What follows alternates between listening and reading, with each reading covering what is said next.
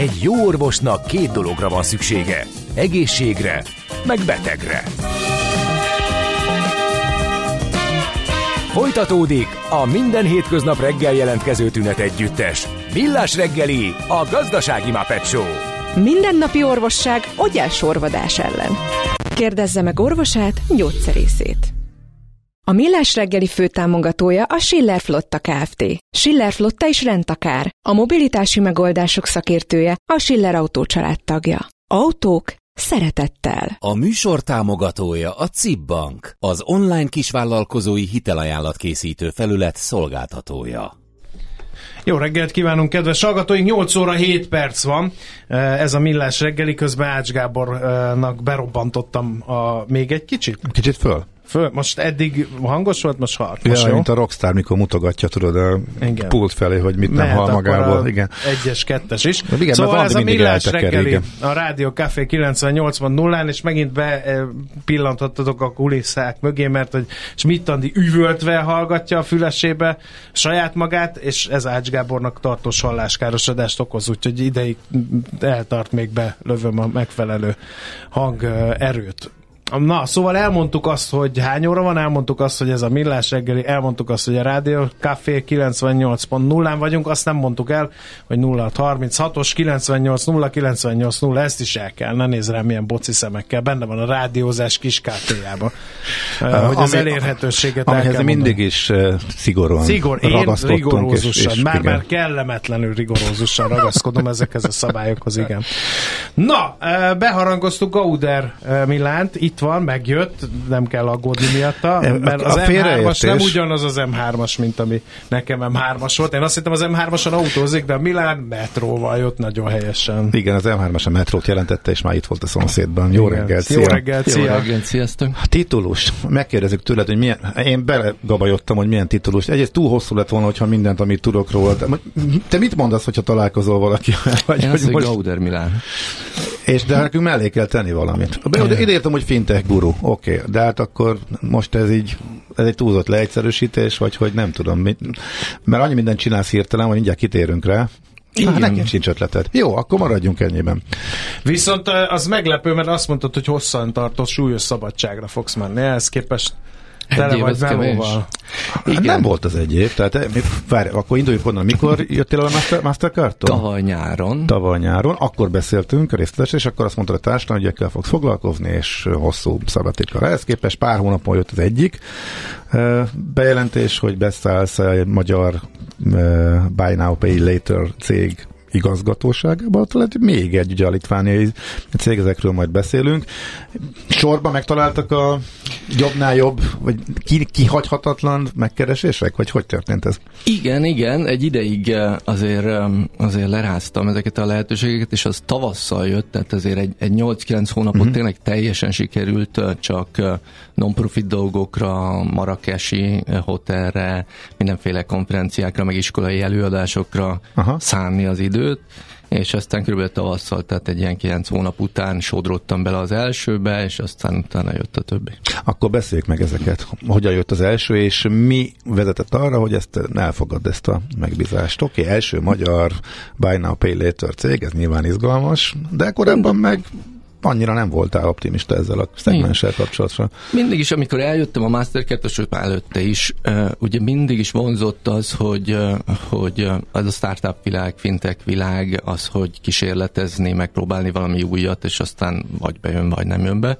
Tehát ez mindig is benne volt nekem a portfólióban, vagy a gondolkodásomban, hogyha lesz rá több időm, akkor többet foglalkozok majd ilyennel, mellékesen, mellékállásban, tehát nem mint cégvezető, hanem mint tulajdonos befektető, angyal befektető különböző titulusokba, és amikor tavasszal megkerestek, hogy szálljak be, akkor hosszan beszélgettünk pár hónapot, és mondtam, hogy angyal befektetőként szívesen beszállok, és igazgató tanácsba beülök, hogy azért kicsit közelebbről lássam a napi történéseket, és hát így történt, és azóta ezt toljuk.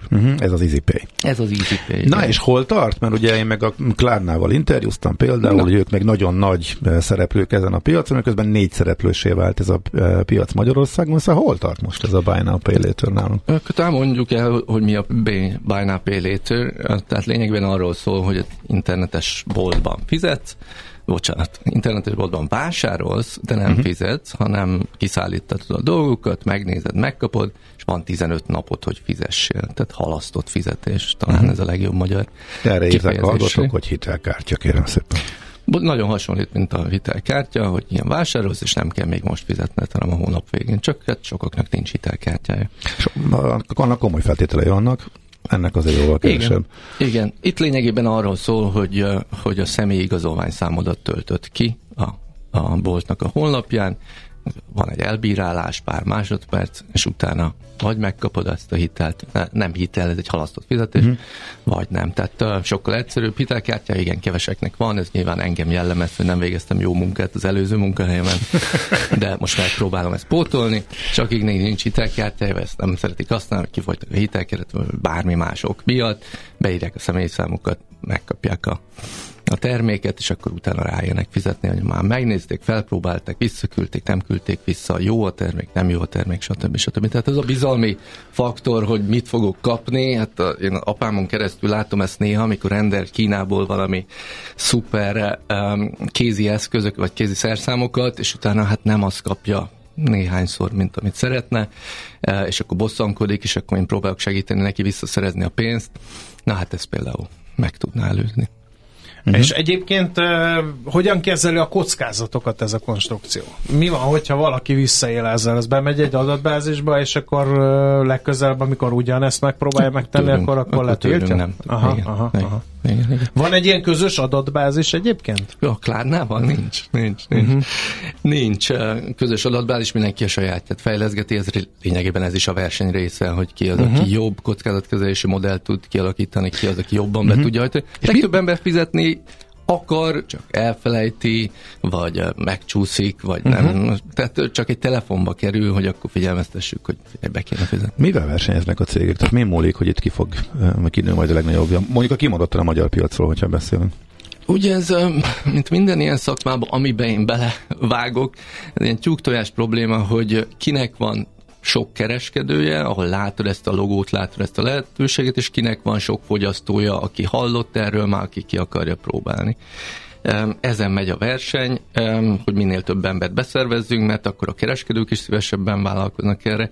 Most, amikor Black Friday, meg karácsony jön, ugye a kereskedőnek sok minden dilemma van a fejében. Mit csináljak, hogy tűnjek ki? Reklámolok a Facebookon, Google-ön, vagy leértékeljem az áraimat, nagy leértékelést harangozzak be, vagy legyen egy új fizetés, amikor csak később kell fizetni. Tehát nagyon sok mindenből tud válogatni, és akkor van, aki mindent megpróbál, hogy eladja a termékét most évvégén, van, aki egyiket, másikat kipróbálta, azzal befürdött, és akkor most kipróbálja ezt. Egyébként ennek nyugaton nagy hagyományai vannak az Egyesült Államokban. Szerinted mi az oka ennek, hogy ilyen viszonylag nagy fáziskéséssel jelent meg Magyarországon? És ezzel összefügg az a kérdés is, hogy nem féltek-e attól, hogy egy ott már bizonyított cég egyszer csak belép a piacra, és ott letarol mindent? Mindig van, ez nagyon érdekes, hogy kulturálisan hol fejlődött ki, ugye a Klarna a Skandináviából jön, ott ez már 10 éve elterjedt, és nem csak a Klarna, ott is nagyon sok másik cég volt. És ők egyébként Amerikában is most piacvezetők lettek már, ha jól tudom, tehát ők végül is majdnem ilyennek számít, amit te mondasz, tehát ők ebben elég világcég. De szinte minden országban létrejött általában egy helyi, és utána a szokásos verseny, a nemzetközi, mint a szállás.hu és a Booking. Az EV elbukott a Facebookkal szemben, de a szállás.hu az él és virul.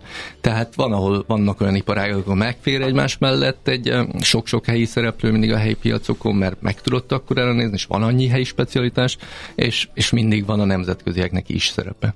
És itt erre számítasz? Itt természetesen a mi nagy sikerünkre számítok, ezért vágtam bele, és ezért tettem oda a pénzemet is, és hát ugye mindenki arra számít, hogy ez egy ilyen hockey stick, ez egy ilyen exponenciális, gyorsan növekedő dolog, és hát most annak a valami korai fázisán vagyunk, ahogy látjuk tényleg az, hogy hónapja vagy nyáron valamikor volt heti 1 tranzakció, aztán napi 1, aztán napi 5, most már napi 100, szóval, hogy hihetetlen gyorsan tud ez egy ilyen hólabda effektussá válni, hogy egyre több kereskedő látja, hogy jó, a versenytársam ezt bevezette, akkor én is bevezettem, és így egyre terjed, és hát a kérdés, hogy át tud-e robbanni azon a szinten, hogy persze profitábilis, fenntarthatóvá váljon, de hát ilyen a startup élet, ezért vágtam bele, hogy közelebbről, testközelből megismerkedjen. És ki az a Kevin? Tehát a kevésbé járatosoknak csak, hogy átkössem ezt, tehát hogy elkezdtem egy másik cégnél is dolgozni, de kivártam egy évet, tehát ezzel csak most szeptemberben kezdtem el foglalkozni.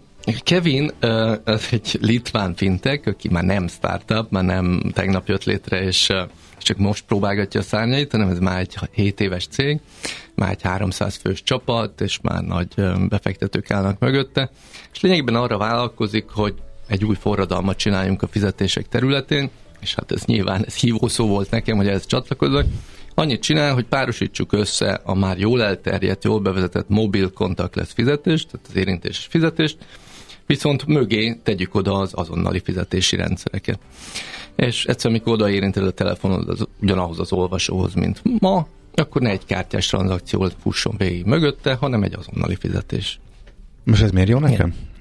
Neked mint vagy összú? Tehát egy átutalást végzek így, vagy aki kerülöm a kártyaköltséget? Vagy hogy ez mi a... Igen, ez egy alternatív. Gyakorlatban ez hol használható? Vagy hogy...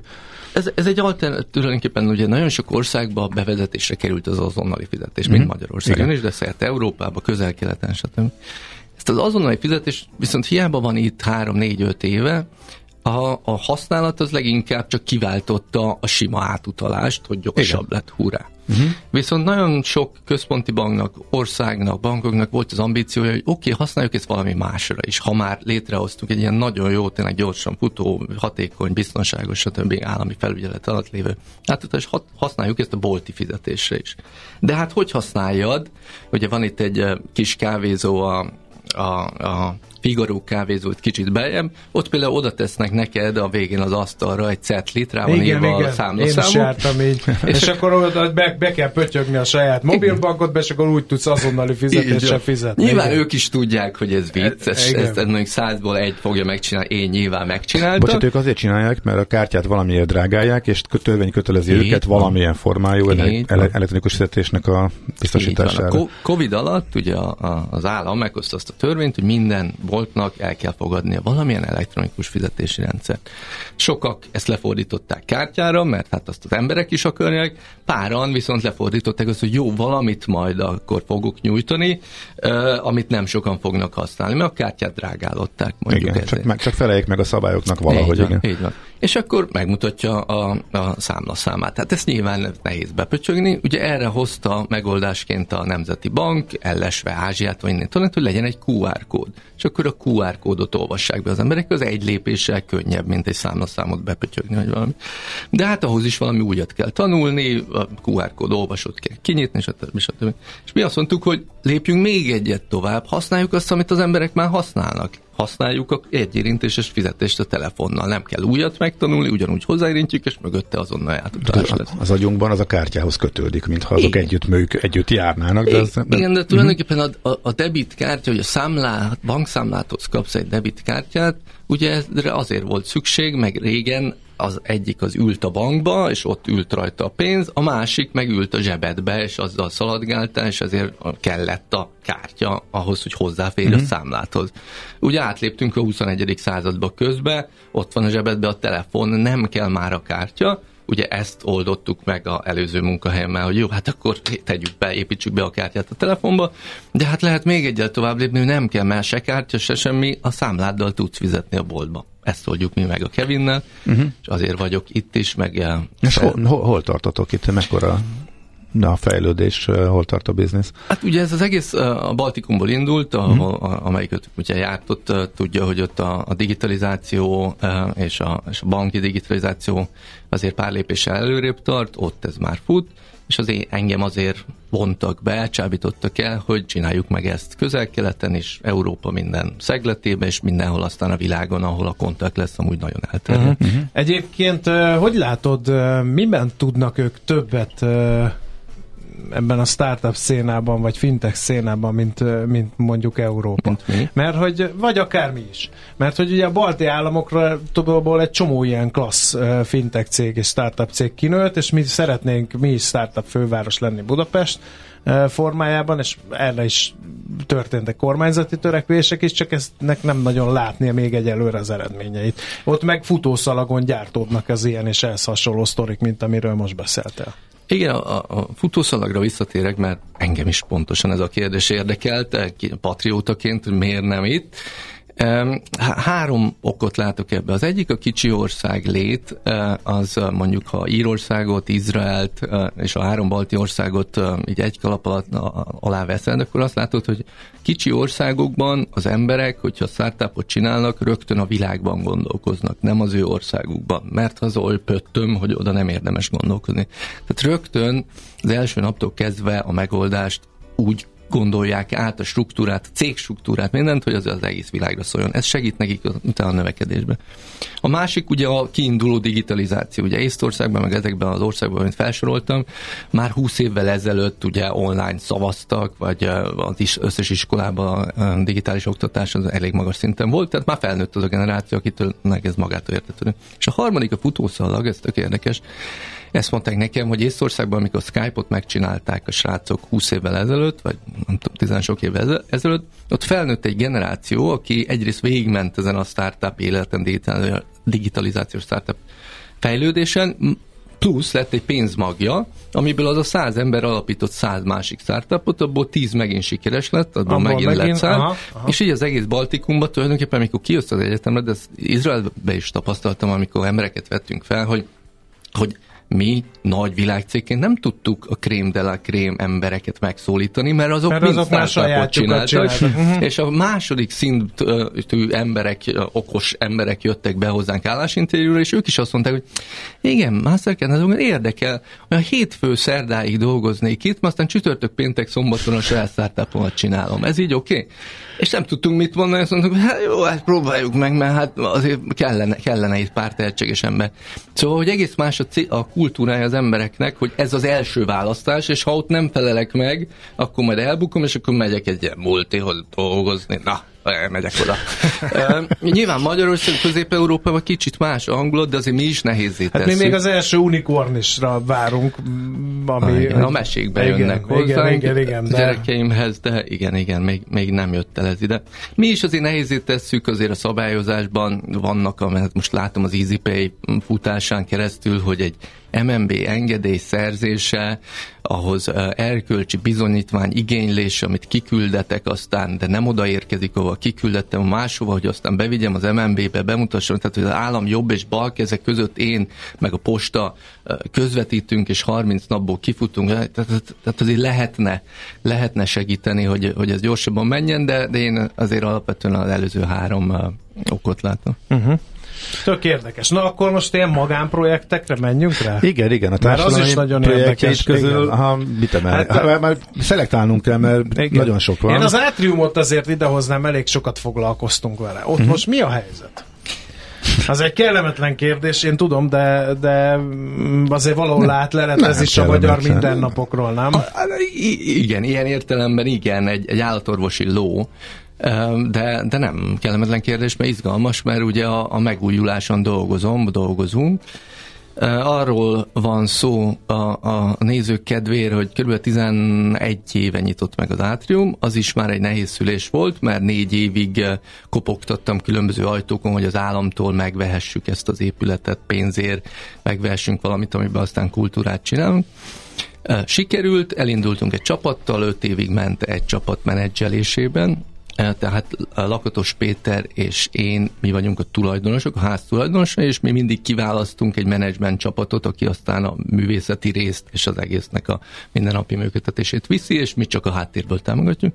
Tehát 5 évig volt egy csapat, jött egy másik csapat, a Kultúrbrigád és csapata, ők vezénylik nagyon sikeresen 2017 óta, és hát szegények azért sok csapással szembesültek, mert először jött a TAO rendszernek az eltörlése, ami ugye 250 millió forintot vett ki a rendszerből, a zsebünkből. Azt ígérte aztán az állam, hogy azt majd egy szuperbizottság nagyon okosan elosztva a jó helyre fogja tenni. Hát a jó helyre tette, csak aztán minket találtatott jó helynek. És aztán jött a Covid, aztán jött a rezsiemelkedés, stb. Tehát ebbe elfáradt ez a csapat, és tavaly bedobta a törők között tavaly nyáron. És akkor jött a lehengerlő és elképesztő társadalmi össze. Idén nyáron. Nem, már tavaly nyáron. Akkor jött a társadalmi összefogás. Ja, akkor jött még az első összefogás. És egyszerűen összegyűlt annyi pénz, és annyi lelkesedés és energia, hogy nem lehetett ott abba hagyni, és egy évvel meghosszabbította tulajdonképpen a csapatnak a működését, és akkor most nyáron azt mondták, hogy jó, akkor most már levezetik és vége. És akkor jött nekem a feladat, hogy keresek egy új csapatot, és azóta ezt teszem, és hát a neveket még nem mondhatok, de azt a biztató hírt hozhatom, hogy igen, egyrészt nagyon sokan megkerestek, ami nektek is köszönhető, meg nyilván a hírverésnek, hogy nagyon sok önjelölt működtető, művész, mindenféle megkeresett, és most már sikerült kirostálni azokat a profi, már jó hírű, neves, független, minőségi előadókat és működtetőket, akikkel tárgyalunk, és akikkel reményeink szerint jövő nyáron akkor egy megújult formában tehát akkor többen lesznek, ugye eddig a Kultúrbrigád egyedüli eddig volt is. Végül is. Nyitott szín, hát nagy részt ők voltak más jellegőadások, és jöttek be külsőseket. Most se volt Duna Színház például most se volt kizárólagos, de akkor vegyesebb lesz, hogy így nem lesz egy hangsúlyos igen, szereplő. Én azt mondom, hogy nehéz ma a magyar piacon egy olyan szereplőt találni, aki egy ilyen méretű színházat, aki ugye kb. 100 000 fő befogadására, egy év alatt 100 000 néző kiszolgálására képes, azt meg tudja tölteni. Ezért nekünk csakkozni kell, hogy ki az a fő vonulat, és ugyanígy volt eddig is a kezdetektől, mi befogadó színház akarunk lenni, aki lehetőséget ad ifjú tehetségeknek, producereknek, rendezőknek. Nyilván kell egy fősodor, egy mainstream, aki hozza a biztos nézőt, és utána legyen hely kísérletezésre. Oké, akkor hamarosan kiderül majd, hogy akkor hogyan. Majd beszámolunk róla, igen. Valahol egy kultúrmisszió az a marrakesi történet. Hát egyrészt, mert hogy az arab világhoz a vonzódásod az régi, és közismert, a gyerekkori emlékekből is táplálkozik, ugye?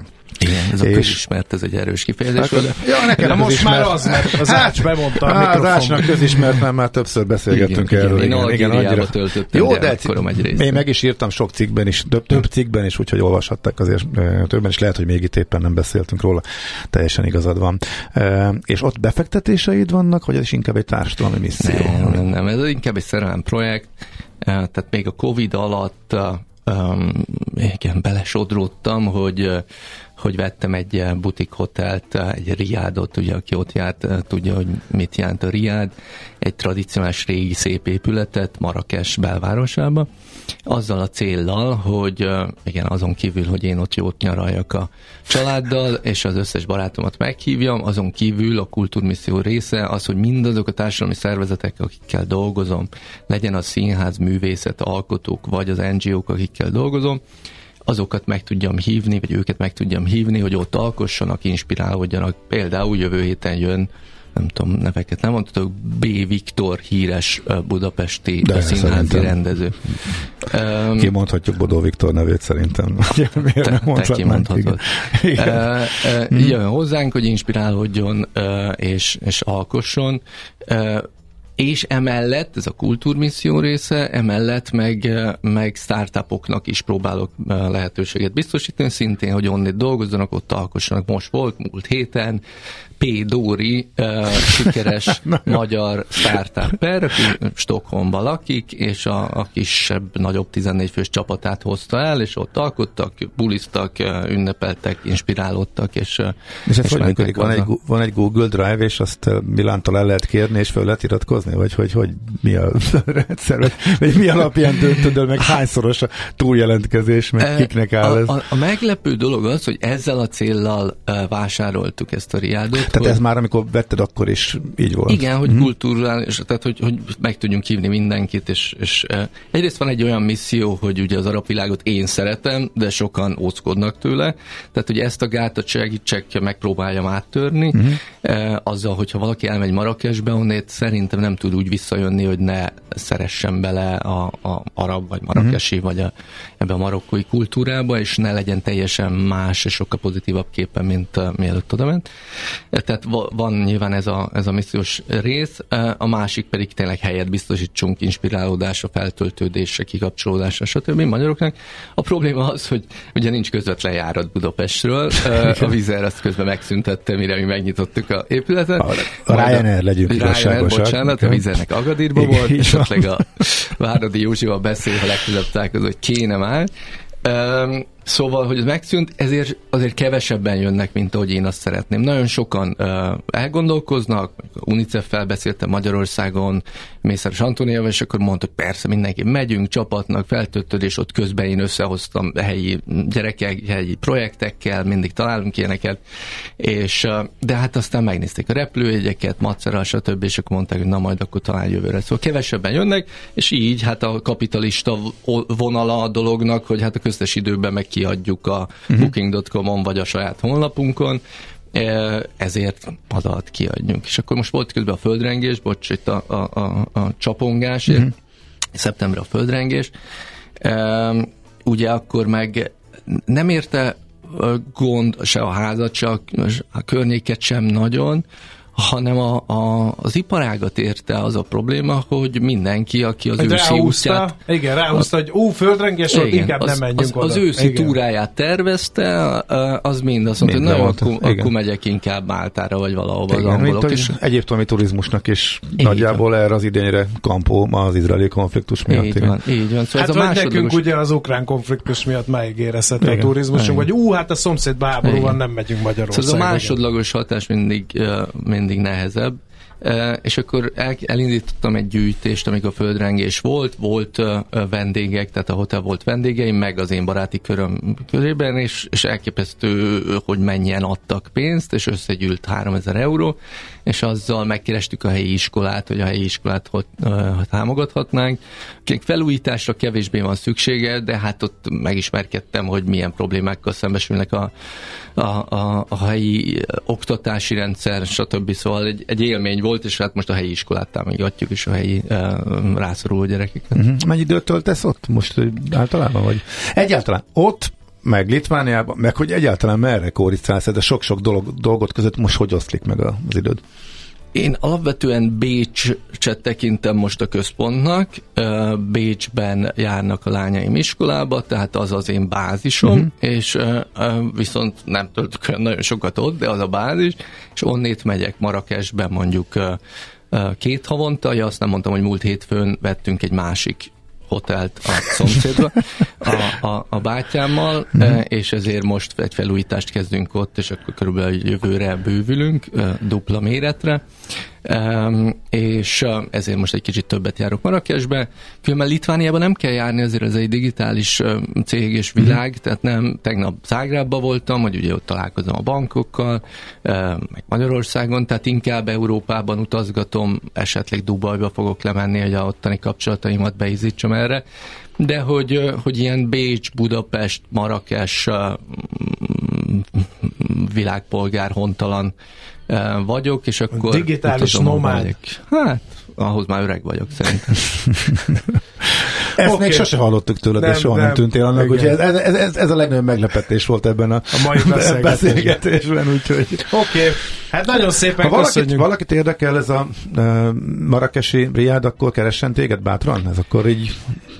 Igen, mondhatjuk azt, hogy ha valakinek művészeti projektje van, alkotna, könyvet írna, vagy festene, vagy bármi alkotáson töri a fejét, és ehhez kell neki valami elvonulás, vagy startupja van, és ott akarja ezt a csapatával kigondolni, megalkotni, akkor keressen. Most egy komplikált e-mail címet tudok mondani, ami az info@riadalmassara.com.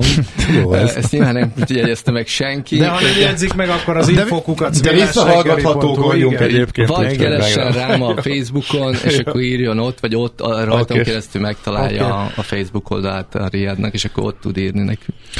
Köszönjük szépen! Sajnáljuk, hogy nyáron nem tudtunk összefutni, jobban értjük, hogy miért. Megint töröksz, és rengeteg dologban vagy benne, majd jövő nyáron. Akkor, hát meg most már nem is annyira kötődünk a nyárhoz, hogy most már közelebb költöztél. Nagyon örülünk, hogy végre akkor sikerült összehozni. Sok sikert ezekhez a projektekhez, és köszönjük, amit meg a kultúráért teszel, sokat nevében szerintem mondhatjuk. Várunk. Nagy szeretettel legközelebb is. Köszönjük szépen még egyszer. Én köszönöm, urak. Gauder Milán fintech guru, ebben maradtunk át. Vagy nem is kell titulus. Volt a vendégünk. Ő volt a vendégünk. Jé, hát ez meg micsoda? Csak nem. De egy aranyköpés. Napi bölcsesség a Millás reggeliben. Ezt elteszem magamnak. No kérem szépen, Danny De Vito-nak a születésnapjára emlékezzünk a következő aranyköpéssel, miután a jeles színművész úrnak ma van a születésnapja, 1944. november 17-én született, és a Nagy Likvidátorban mondott egy érdekeset, amely így hangzik: csak egy dolgot szeretek még a pénznél is jobban, a mások pénzét. Hát, szerintem talál ebben sorstársakat. Ritkán idézünk szerepből, de ez annyira maradandó, hogy emlékezetes, hogy nem tudtuk kiadni, igen. Semmi sem rombolja annyira az embertestét, mint a tartós tétlenség. Millás reggeli. Na kérem szépen, nagyon sokat beszélünk az amerikai-magyar adóegyezmény felmondásáról, és időnként visszatérünk erre a témára, mert hogy nagyon fontos hatásai lehetnek. Erről fogunk most szót ejteni megint csak. Dr. H. Nagy Dániel, a Mazars partnere van a vonal túlsó végén. Jó reggelt kívánunk! Jó reggelt, szervusztok, üdvözlöm a kedves hallgatókat is. No, hát először is a dátum, mert hogy mindenki úgy kezeli, mint hogyha holnaptól lenne ez az adóegyezmény újra gondolva, de mikortól élnek az új szabályok? Ugye az új szabályok azok lényegében arról szólnak, hogy nincsenek szabályok, tehát ugye pontosan az a lényege a kettős adós egyezmény megszűnésének, hogy az a közös keretrendszer, aminek a keretében eddig gondolkoztunk, amikor amerikai-magyar gazdasági kapcsolatokról, ezek megszűnnek, ugye január 1-től hatályát veszti ez az egyezmény, mint tudjuk, ezt az Egyesült Államok felmondta valamikor tavaly évközepén. Mi az az adóegyezmény, az mire jó, miért kell? Igen, szerintem jó egy picit így hátrébb lépni és megnézni azt, hogy mi is ez a kettős adóztatás elkerülése, ez mennyire szükséges, és hogy mennyire nem magától értetődő, hogy el van kerülve a kettős adóztatás. Ugye onnan indítanék, hogy szuverén államokról van szó, minden állam a maga elvei szerint meghatározva, hogy hogyan szeretne adóztatni. Nyilván minden állam abban érdekelt, hogy maximalizálja a saját adóbevételeit, és ez szükségszerűen, ha határon átnyúló ügyletekről, tehát nemzetközi ügyletekről beszélünk, akkor kettős adóztatáshoz tud vezetni. Tehát mondok egy példát, az egyik állam azt mondja, hogy na én ezt a magánszemélyt, ezt belföldi illetőségűnek tekintem, tehát úgy tekintem mondjuk azért, mert az én állampolgárom, hogy hozzám fűzik a legszorosabb viszonyok, és ezért én mondjuk kíváncsi vagyok az ő összes bevételére, teszem azt mondjuk az összes osztalékbevételére, akárhonnan is szerzi a világon.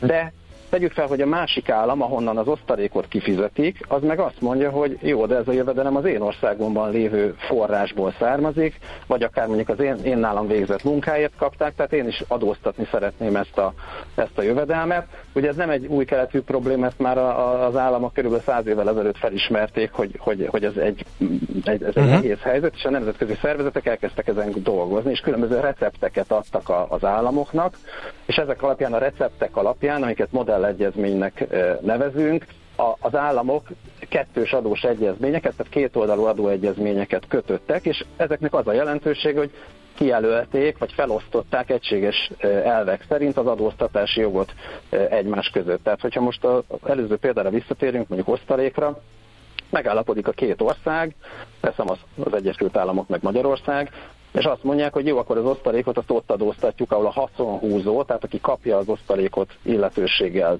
rendelkezik. A másik állam, ahonnan jön az osztalék, a forrásállam is kivethet rá egy korlátozott mértékű forrásadót, de akkor cserébe viszont az illetőség szerinti állam meg ezt megengedi beszámítani mondjuk a magyar adóba. Úgyhogy nem nehéz belátni azt, hogy abban a pillanatban, hogyha ilyen kettős adós egyezmény nincsen, akkor egyrészt ugye ez a receptúra, ezek a közös elvek, ezek nincsenek, és gyakorlatilag csak az egyes államoknak a belső joga az, ami meghatározza, hogy akkor ki és hogyan szeretné adóztatni az egyes jövedelmet. Oké, mik a kilátások? Tehát egy magyar befektető, vagy egy befektetési szolgáltató mire számíthat akkor január 1-től? Igen, hát ugye, hogyha mondjuk céges szinten maradunk, én azt mondanám, hogy a legnagyobb problémák azok ott lesznek, amikor a jövedelem az Egyesült Államokból Magyarországra szeretne érkezni, hiszen például az osztalékos példánál maradva, ugye ahogy mondtam, eddig az volt, hogy az Egyesült Államokból maximum 15% forrásadót lehetett levonni, de ez teljes egészében a magyar 9%-os társasági adóba beszámítható volt. Ezzel szemben viszont azt látjuk, hogy január 1-től ez az osztalék, de akár mondhatnám a kamatot vagy a jogdíjat is 30%-os forrásadó terhet fog viselni, és hát a magyar adóba ez továbbra is beszámítható lesz, de hát ez azért sovány vigasz, hiszen a 9%-os magyar társasági adó alig ha bírja el ezt a 30%-os amerikai forrásadót, tehát a nap végén jelentősen romlani fog ezeknek a befektetéseknek a jövedelmezőség, és sajnos nem is csak a tőkejövedelmekről van szó, hanem úgy tűnik, hogy bizonyos szolgáltatási díjak, tehát tegyük fel, hogy egy magyar IT cég valamilyen IT szolgáltatást nyújt az Egyesült Államokba, nagyon könnyen felmerülhet, hogy a kiszámlázott összegből 30%-ot az amerikai kifizető vissza fog tartani. Ugye ez eddig nem fordulhatott elő, hiszen az egyezmény azt mondta, hogy ha nincsen telephelye ennek a magyar cégnek Amerikában, akkor Amerikának nincs joga adóztatni. Most ez egy alapvető és nagyon kedvezőtlen fordulat lesz a befektetők szempontjából. Igen. Mi van, hogyha valaki magánszemélyként vesz mondjuk amerikai részvényeket, akár osztalékszerzés, akár ugye árfolyamnyereség szempontjából, kamatjövedelemre lesz szert, stb. Ott megváltozik a helyzet, vagy nála is ez a derék 30%-os szabály lép életbe is kész? Hát én azt mondanám, hogy a magánszemélyek esetén, ha lehet, akkor bizonyos esetekben még rosszabb lesz a helyzet. Ajaj. Mert igen, sajnos például, ha az osztaléknál maradunk, jelenleg amíg van egyezmény, ugye itt is az érvényes, hogy maximum 15% forrásadót tud levonni az amerikai fél, ami a magyar 15%-os SZIA-ba teljes egészében beszámítható, tehát magyar effektív adófizetés nem volt. Ehhez képest a 30% forrásadó jövőre ugyanúgy bejön, és még ennek a tetejébe egy 5%-os adót, SZIA-t Magyarországon is fizetni kell, és akkor még esetleg némi szociális hozzájárulási adót is, de az már csak a haba tortán. A kamatjövedelmeknél is hasonló várható, ott még az a kérdés, hogy Magyarországon ez egyéb jövedelemként vagy kamatjövedelemként fog adózni. Ezt próbálja egyébként a magyar jogalkotó most az évvégi adócsomagban rendezni, már amennyire rendezni tudja, de hát nyilván az amerikai forrásadót azt nem tudja rendezni. Világos. És ugyanez a helyzet a tőzsdei ügyleteknél is, tehát elképzelhető, hogyha az adócsomag úgy fogadják el, akkor ezek továbbra is tőzsdei jövedelemnek, tehát ellenőrzött tőkepiaci ügyleteknek tudnak számítani, ami jó hír magyar oldalról, hiszen akkor nem lesz rajta továbbra sem szocshó, és az úgynevezett adókiegyenlítést is lehet alkalmazni, tehát a veszteségeket fel lehet használni, de ez megint csak sovány vigasz lesz abban az esetben, hogyha 30% forrásadó ezekre az amerikai oldalon rákerül. Úgyhogy én azt gondolom, hogy mindenkinek nagyon végig kell gondolnia és adott esetben egyeztetnie, akár a befektetési szolgáltatójánál, hogy pontosan milyen struktúrában érkeznek ezek a tőkejövedelmek, és valamilyen módon fenyegeti-e az ő befektetésének a megtérülését ez az új helyzet. Hát mi most felhívtuk erre a figyelmet, hála neked, nagyon szépen köszönjük az összefoglalót, elgondolkodtató volt, szerintem fogunk még erről beszélni. Köszönjük még egyszer, szép napot kívánunk! Köszönöm én is! Szervusz! Dr. H. Nagy Dániel, a Mazars partnere avatott be bennünket, mire készüljünk, milyen hatásai lehetnek az amerikai-magyar adóegyezmény felmondásának. Az élet nem más, mint kockázat. Millás reggeli. És a vonalban itt van velünk Taba Péter, az eMAG logisztikai igazgatója. Jó reggel, szervusz! Jó reggelt, szervusztok! Hát ugye élőben számolunk be az eMAG Black Friday manővereiről, hát gondolom, és neked külön köszönjük, hogy rendelkezésünkre állsz, mert hát ilyenkor gondolom a logisztikai igazgató az egyik legelfoglaltabb ember a cégnél, ugye?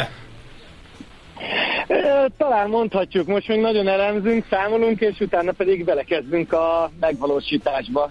Uh-huh. Oké, ez mit jelent? Hát most már az első órában, vagy másfél órában is az nyilvánozó lennek a rendelések. Beszéltünk arról röviden már korábban, hogy azért egy komoly automatizálást vittetek végbe.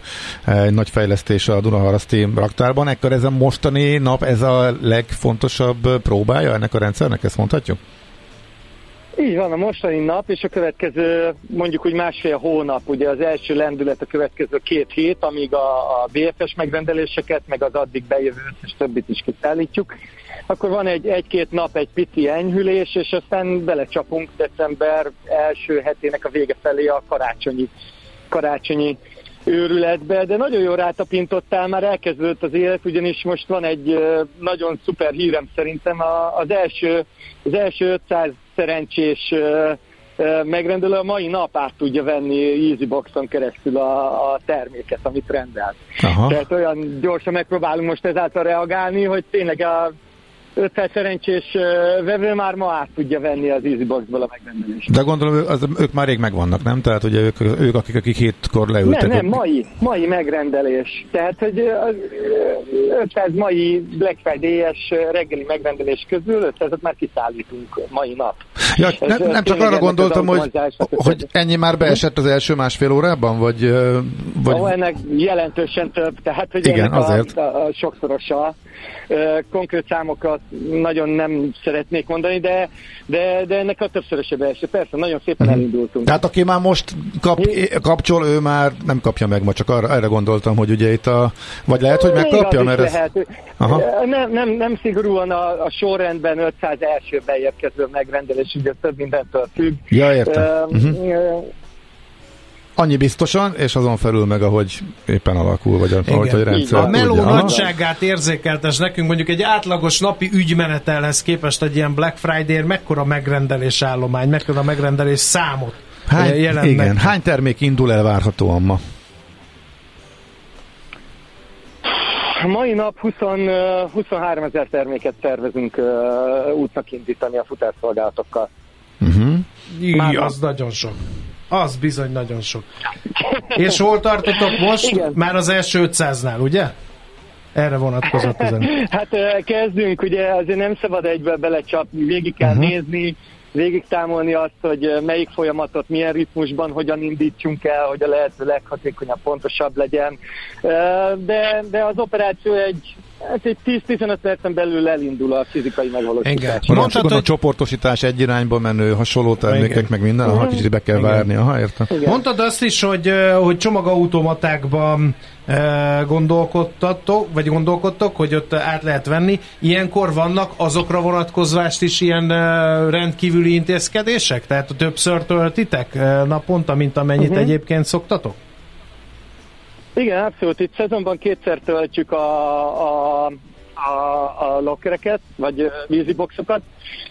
Napi 2-szer töltjük, és a leggyors, legterheltebbeket, legsűrűbbeket pedig ilyen speciális intézkedéseket is csinálunk, hogy volt olyan már, és hogyha kell, akkor idén is lesz, hogy ott áll a sofőr egy tele rakott furgonnal, és mihelyt valaki kivette egy árut a teli Easyboxból, már pótolja is, hogy a lehető leggyorsabban megkapják a partnerek.